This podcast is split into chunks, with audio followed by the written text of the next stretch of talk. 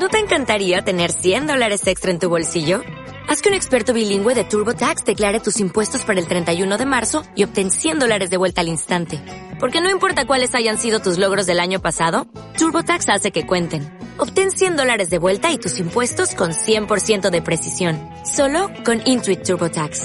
Debes declarar para el 31 de marzo. Crédito solo aplicable al costo de la presentación federal con TurboTax Full Service. Oferta sujeta a cambios o cancelación en cualquier momento.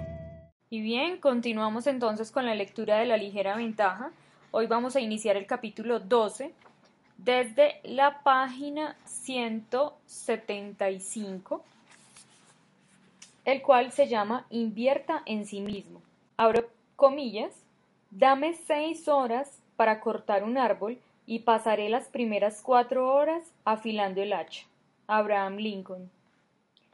El mejor regalo que puede hacerse a sí mismo es también la inversión de negocios más sabia que pueda hacer. También es el paso más crítico para concretar cualquier tarea desafiante y es el único paso sin el cual todas las otras estrategias del éxito, por más brillantes y demostradas que sean, estarán destinadas al fracaso. ¿Qué es este regalo misterioso? Es su propio desarrollo personal, Invertir en su propia mejora, su propio crecimiento personal y mejoramiento, es todo eso y más. Deme seis horas para cortar un árbol y pasaré las primeras cuatro horas afilando el hacha, dice esta cita atribuida a Abraham Lincoln, lo cual deja solo dos horas para, dedicarse a cortar el árbol. En otras palabras, le dedicaría el doble de tiempo a las herramientas del trabajo que a la misma tarea. En la tarea llamada su vida, ¿cuáles son las herramientas del trabajo? Solo es usted, usted es el hacha. Y nadie sabía mejor que nuestro presidente número 16, quien dedicó enormes esfuerzos durante medio siglo de su vida a convertirse en el hacha más afilada, fuerte y calibrada posible. ¿Qué hace la mayoría de la gente? Cuando hay un árbol en el camino, agarran esa hacha, aunque esté desafilada, y empiezan a dar hachazos, y si de pronto no ven una diferencia en su avance, abandonan el proyecto, posiblemente mascullando que se trata de la culpa del árbol. La manera en que desgrime el hacha, con qué fuerza, en qué arco, con qué ritmo y exactamente en qué lugar del árbol, son todas tácticas que pueden medirse, evaluarse y mejorarse. Pero todo comienza con el hacha misma. El hacha es usted. Aprendizaje continuo. Anteriormente hablábamos del poder del tiempo y cuán vital es que aprenda a aprovechar el poder del tiempo en la pugna por conseguir todas sus metas. Y esa es ciertamente la estrategia de todas las estrategias. El tiempo quizás no cure todas las heridas, pero trae como consecuencia el cambio, tarde o temprano. En lo que se refiere a vivir y dominar la ligera ventaja, la fuerza más importante que puede aprovechar para acelerar y amplificar su camino por la vida es el poder del aprendizaje continuo. Cuando digo aprender, no quiero decir tan solo el aprendizaje de una institución educativa, aunque ciertamente tiene importancia. Y no me refiero a aprender de libros o de un profesor, aunque ya sabe que venero el conocimiento que se puede adquirir de los buenos libros y lo mismo pienso de los grandes maestros. Tampoco estoy hablando simplemente de aprender del ejemplo de otros, de los consejos de sus amigos, de sus propios errores y de la escuela de la vida. Cuando digo aprender, no me refiero a una de esas cosas en particular, me refiero a todas ellas. Una vez que capte bien la filosofía de la ligera ventaja y esté encauzado en el camino del dominio, Educarse por todos los medios posibles es el proceso crítico que lo mantendrá en ese sendero y hará que la ligera ventaja funcione para usted. Cuando digo educarse, tampoco me refiero al sentido más estricto de aprender habilidades o temas específicos. Es evidente que debe aspirar al aprendizaje continuo a fin de adquirir el conocimiento y las habilidades para dominar cualquier tema o meta que contribuirá a su crecimiento y desarrollo personal y profesional. Pero no se trata simplemente de adquirir conocimientos específicos. El aprendizaje continuo durante toda la vida es el material con el cual usted afianza constantemente su filosofía y su, su, entendimiento de cómo se desenvuelve en situaciones y circunstancias de la vida real. lo cual también es crítico para dominar la ligera ventaja. Fíjese en esta estadística que lo dejará anonadado. Entre los graduados de la escuela secundaria que no continúan en la universidad, el 58%, es decir, más de la mitad, jamás vuelve a leer un libro. Esto significa por el resto de toda su vida. Cuando leí esa cifra por primera vez me quedé atónito, pero no del todo sorprendido. Es un motivo más por el que el 95% deja de nadar, se resbala por la curva del fracaso y se ahoga en la crema.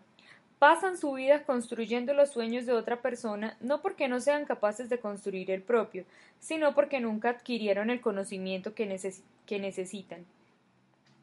El analfabetismo es un problema mucho más grave hoy de lo que la gente sabe. Según las Naciones Unidas, de los siete mil millones de personas que habitan el planeta, más de mil millones no saben leer. ¿Se imagina eso? Una persona de cada siete mil millones de personas. Pero piense en lo siguiente. Si usted es del 58% que desde la escuela secundaria nunca más abre un libro, ¿Qué diferencia hay entre usted y los mil millones de almas en todo el mundo que no pueden leer ese libro aunque lo tuvieran en la mano? Ninguna diferencia en absoluto. Y no es solo leer, es lo que uno lee. Entre esos seis de cada siete que pueden leer libros, la mayoría solo logra un poco más que entretenerse y pasar el tiempo. No se preocupe, no estoy criticando el entretenimiento. ¿A quién no le gusta divertirse? Solo estoy diciendo que todas las novelas de misterio, los secretos revelados de Hollywood y las novelas de vampiros adolescentes no lo catapultarán por encima de la curva superior de la ligera ventaja. Mark Twain escribió El problema con el mundo no es que la gente sepa demasiado poco, sino que sepa muchas cosas que no son ciertas. También lo hubiera explicado de esa forma al analizar el estado de analfabetismo en este mundo actual enloquecido por los medios de difusión. El, problema no es que la gente lea demasiado poco, sino que se llena el cerebro de cosas que no le están haciendo nada bien. Pero ¿qué tal si añade a su pila de libros de verano algunos títulos de John Maxwell, Jack Canfield, Zig Ziglar o Jim Rohn? O la felicidad como ventaja, los siete hábitos de la gente altamente efectiva, piense y hágase rico, y cualquiera de los cientos y miles de otros libros inspiradores educativos y potenciadores que hay? Es así que es otra historia. ¿Cuándo fue la última vez que asistió a un seminario o tomó una clase de educación para adultos, no porque estaba obligado, sino simplemente para mejorarse a sí mismo? ¿Cuándo fue la última vez que fue a jugar boliche? Si su promedio es 200, felicitaciones. Usted es un jugador fenomenal y tal vez le convenga replantearse las prioridades. Si pusiera en la fila a los 100 hombres y mujeres más exitosos de Estados Unidos y calculara sus promedios de boliche, le apuesto a que no pasarían de 70. El americano promedio va a jugar boliche 233 veces en su vida y todos tienen algo mejor que hacer. Sé que el boliche es uno de los pasatiempos más comunes de los Estados Unidos, pero ¿no preferiría que el éxito fuera su pasatiempo más frecuente? No me las estoy agarrando en contra de ese juego ni con ninguna otra forma de recreación. Necesitamos equilibrio en la vida y pasar tiempo en el boliche puede servirle también en muchas otras formas, como su estado físico, sus relaciones con sus amigos, su habilidad de olvidarse del trabajo, de relajarse y de divertirse, que son todas cosas buenas. Sin embargo, la cuestión es si se está desarrollando. ¿Está construyendo sus sueños o solo los de su jefe? Si lee diez páginas por día, habrá leído un libro entero de trescientas páginas en un mes. Tome un libro como piense y hágase rico, repleto de una vida entera de aprendizaje, extraordinario sobre el éxito entre sus tapas. ¿Por qué no desearía usted pasar un poco de tiempo todos los días, durante un mes, aprendiendo lo que alguien como Napoleón Hill pasó una vida entera observando y anotando? Invierta en sí mismo, afile su hacha, Lea solo un capítulo por día de un libro inspirador y pleno de información. Escuche 15 minutos de un audio capaz de transformarle la vida. Tome un curso o seminario con frecuencia. ¿Son fáciles de hacer estas cosas? Por supuesto. Y estas disciplinas simples, acumuladas con el tiempo, como el centavo duplicado cada día durante un mes, lo impulsarán a la cima. Son fáciles de no hacer, no hay duda. Y si no las hace hoy, ahora mismo, ¿se le destruirá la vida? Claro que no. Pero ese error simple de criterio, acumulado con el correr del tiempo, lo arrastrarán hacia abajo por la curva del fracaso y lo despojará de todo lo que ansió y soñó. La agudeza de los libros contra la viveza callejera. Aquí viene una prueba sorpresa, ¿listo? Cinco ranas están sentadas en un camalote. Una decide marcharse de un brinco. ¿Cuántas quedan? Si contestó cuatro, sus habilidades aritméticas son estupendas. Lamentablemente no se trata de un problema de, aritmética. Es un problema de vida. La respuesta correcta es cinco. Si las cinco todavía están sentadas en el camalote, esa rana solo decidió dar un brinco. Todavía no lo hizo. Suficiente gente invierte una buena cantidad de tiempo y esfuerzo acumulando conocimientos, pero termina viviendo su vida en la curva del fracaso. ¿Por qué? Porque dominar la ligera ventaja y pasar a la curva del éxito no es solo una cuestión de la cantidad que usted aprende, sino de la calidad de lo que aprende y en particular se incluye hacer. Existen dos tipos de aprendizaje aprender estudiando, lo cual incluye leer, escuchar audios y asistir a clases y seminarios, y aprender haciendo. Por más apasionado que yo sea sobre autosuperarme al estudiar con grandes maestros, excelentes libros, audios y talleres, también sé que todo el estudio del mundo no construirá su negocio, afianzará su salud, creará una vida familiar rica y gratificante ni lo hará más feliz. Eso significa que debe levantarse de su silla y hacerlo. La agudeza que le dan los libros no es suficiente. El verdadero éxito está construido sobre una base de estudio más viveza callejera. Si usted desea mantenerse con los pies sobre la tierra y avanzar al mismo tiempo, necesita un equilibrio. La vida no es un deporte de espectadores, en realidad es un deporte de contacto físico, sin sesiones de entrenamiento, y usted está en el partido desde el primer día. La vida vive en el ahora y el ahora mismo. Es por eso que Emerson, que era un hombre excepcionalmente bien educado en el sentido de la agudeza adquirida de los libros, advirtió haga las cosas y tendrá el poder.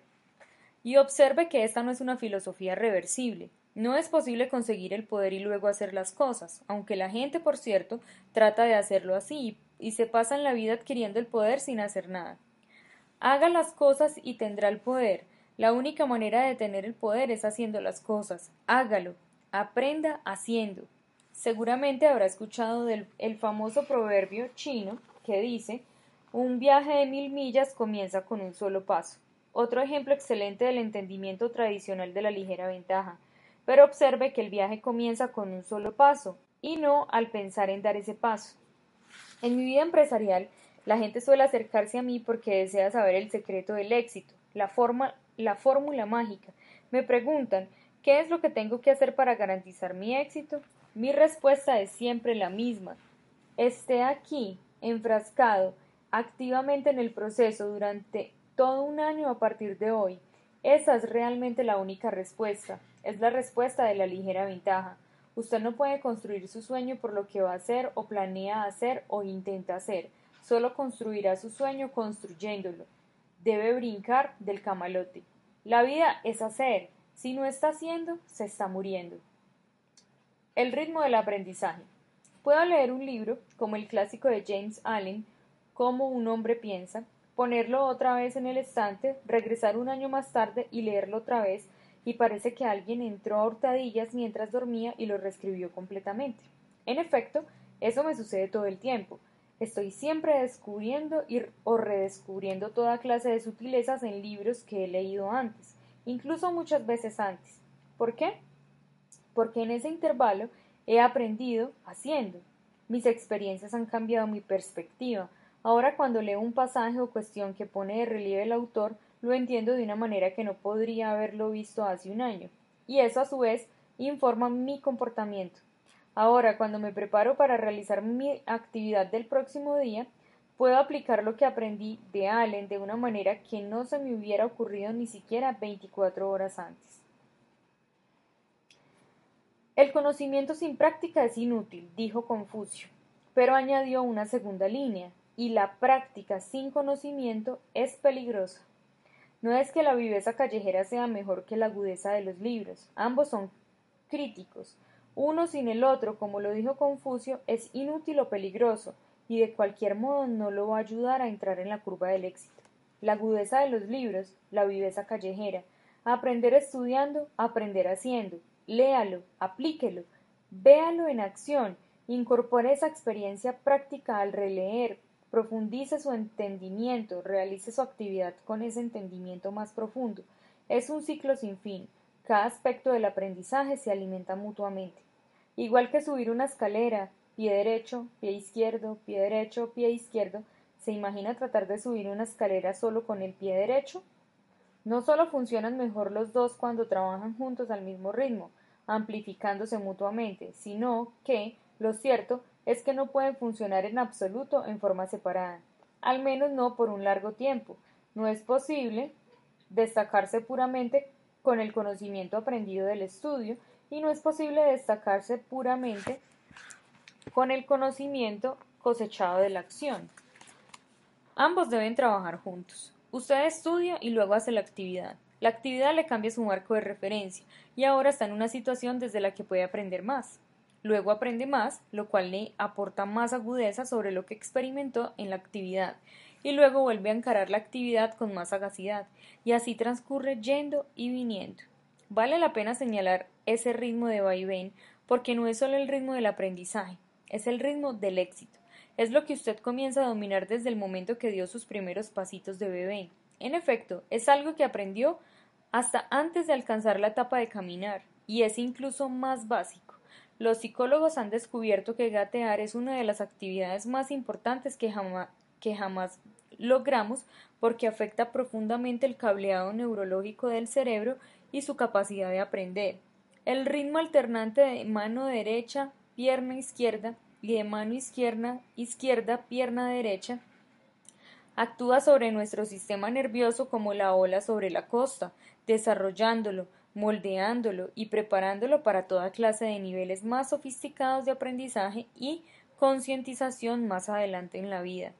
Usted habrá escuchado la expresión es preciso gatear antes de poder caminar tiene una verdad más profunda del imaginado. Ese ritmo alternativo y su capacidad de coordinar el comportamiento de los opuestos es una habilidad crítica de la ligera ventaja. Balancear la agudeza de los libros y la viveza callejera es un aspecto, como lo es la estrategia de éxito diaria que examinaremos a continuación, la corrección del rumbo. Corrección del rumbo. ¿Cuál es el camino más corto entre dos puntos? Una línea recta, ¿verdad? Incorrecto. Aunque en teoría eso es verdad, en la realidad jamás lo es. En el universo real todo es curvo, y la realidad es donde usted y yo vivimos y donde triunfamos o fracasamos. Piense cómo conduce usted en una carretera que es perfectamente recta o que le da la ilusión de ser perfectamente recta, por supuesto, no es realmente recta. Está llena de pequeños baches e imperfecciones y sutiles cambios de elevación, inclinación y torsión. ¿Cómo lo sabe? Piense cuando está conduciendo. Aunque esté viajando en esas autopistas interestatales que parecen una línea recta al infinito, ¿mantiene usted el volante perfectamente inmóvil? No, lo mueve de un lado a otro constantemente, efectuando correcciones diminutas del rumbo al que se dirige. Ese movimiento continuo y regulación del volante es tan familiar, un acto tan reflejo que probablemente nunca piensa en él.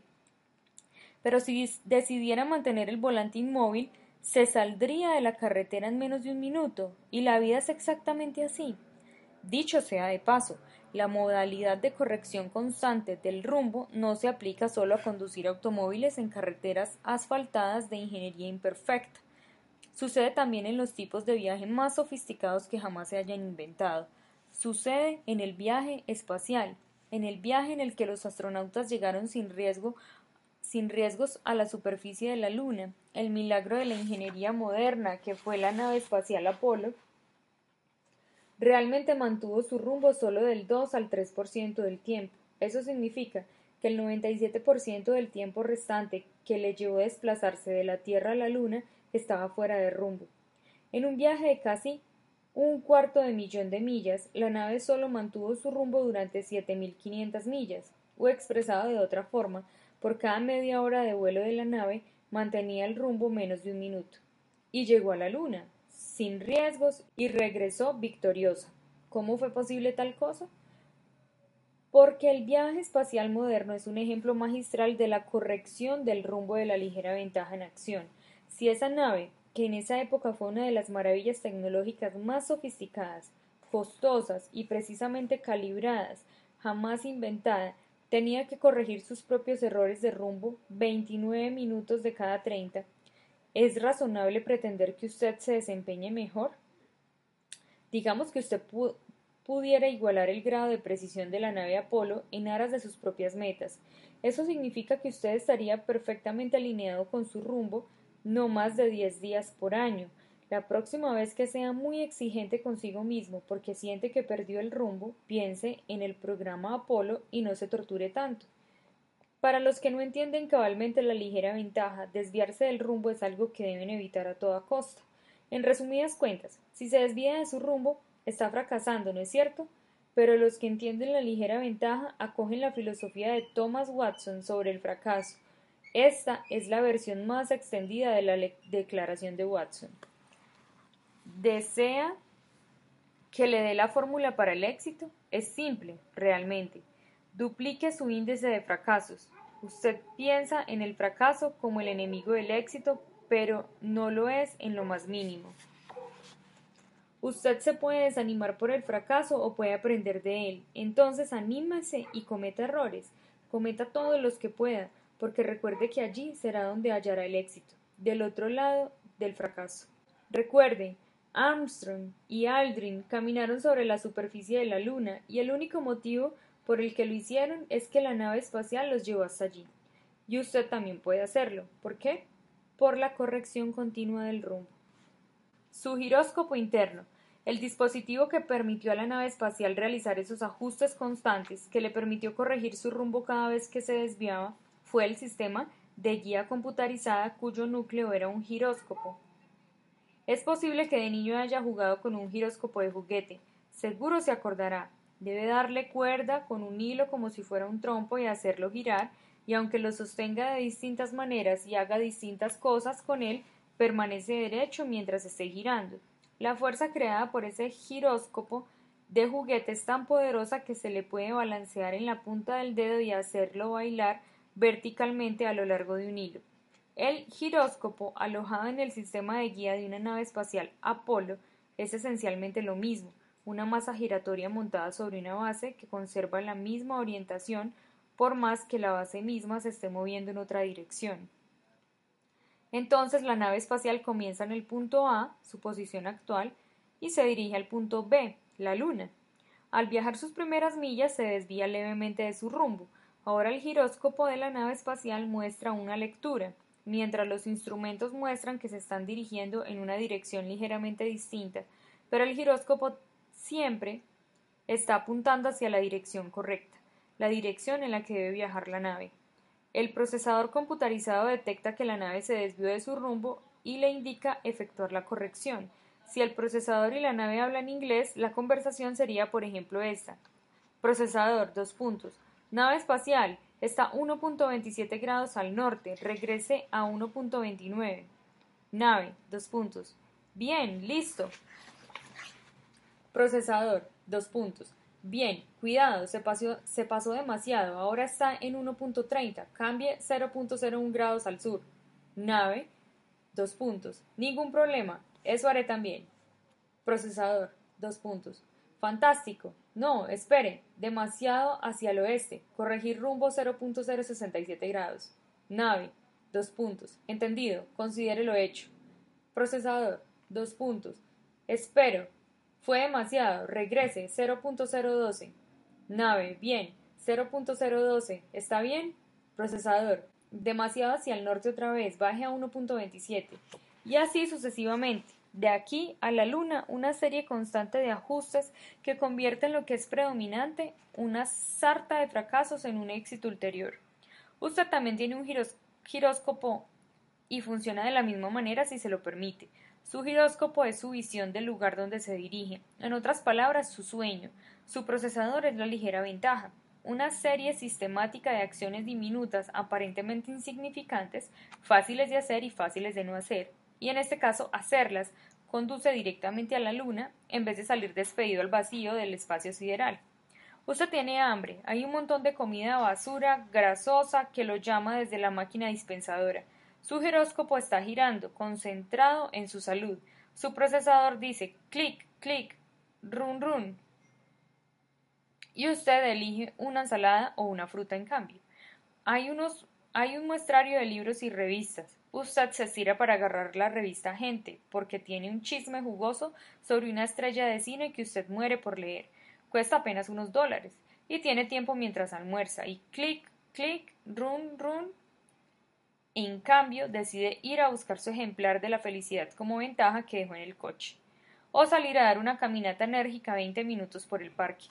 Usted está tomando café con amigos y empieza a quejarse de sus trabajos, su jefe, sus obligaciones, etc clic, clic, run, run, y usted haya, haya la forma de cambiar de tema porque sabe que si la charla no se encamina con rumbo positivo, en otros 60 segundos tendrá que buscar una excusa para irse.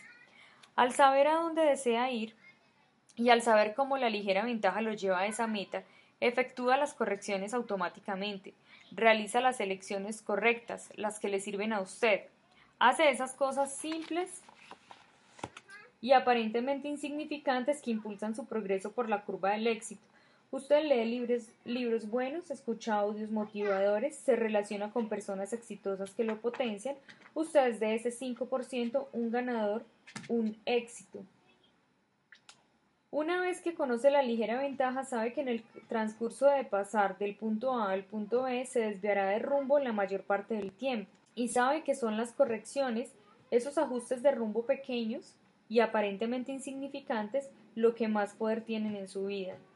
John MacDonald, autor de la obra clásica El mensaje del maestro, escribió una bella descripción de ese giróscopo interno y cómo funciona.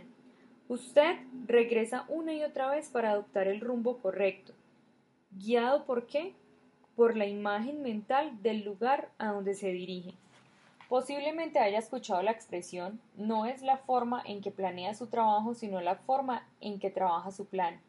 Eso es casi verdad, pero una sólida estrategia de la ligera ventaja significa hacer ambas cosas al mismo tiempo. Un paso pequeño de corrección del rumbo a la vez. La ligera ventaja es un proceso. Usted elige constantemente por qué camino ir, si hacia arriba con el 5% o hacia abajo con el 95%. Uno no toma esa decisión una vez y dice, ah, listo, terminé. Realiza esta lección de un momento a otro y a otro y lo sigue haciendo cada mes y cada día por el resto de su vida. El principio exige tener conciencia permanente. Con el tiempo, el giróscopo interno aprende el procedimiento también que se vuelve automático.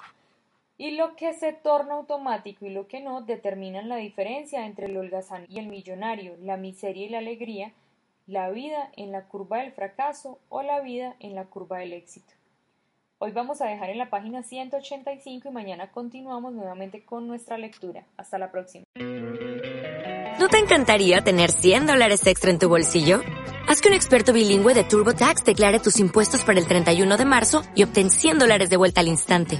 Porque no importa cuáles hayan sido tus logros del año pasado, TurboTax hace que cuenten Obtén 100 dólares de vuelta y tus impuestos con 100% de precisión. Solo con Intuit TurboTax. Debes declarar para el 31 de marzo. Crédito solo aplicable al costo de la presentación federal con TurboTax Full Service. Oferta sujeta a cambios o cancelación en cualquier momento.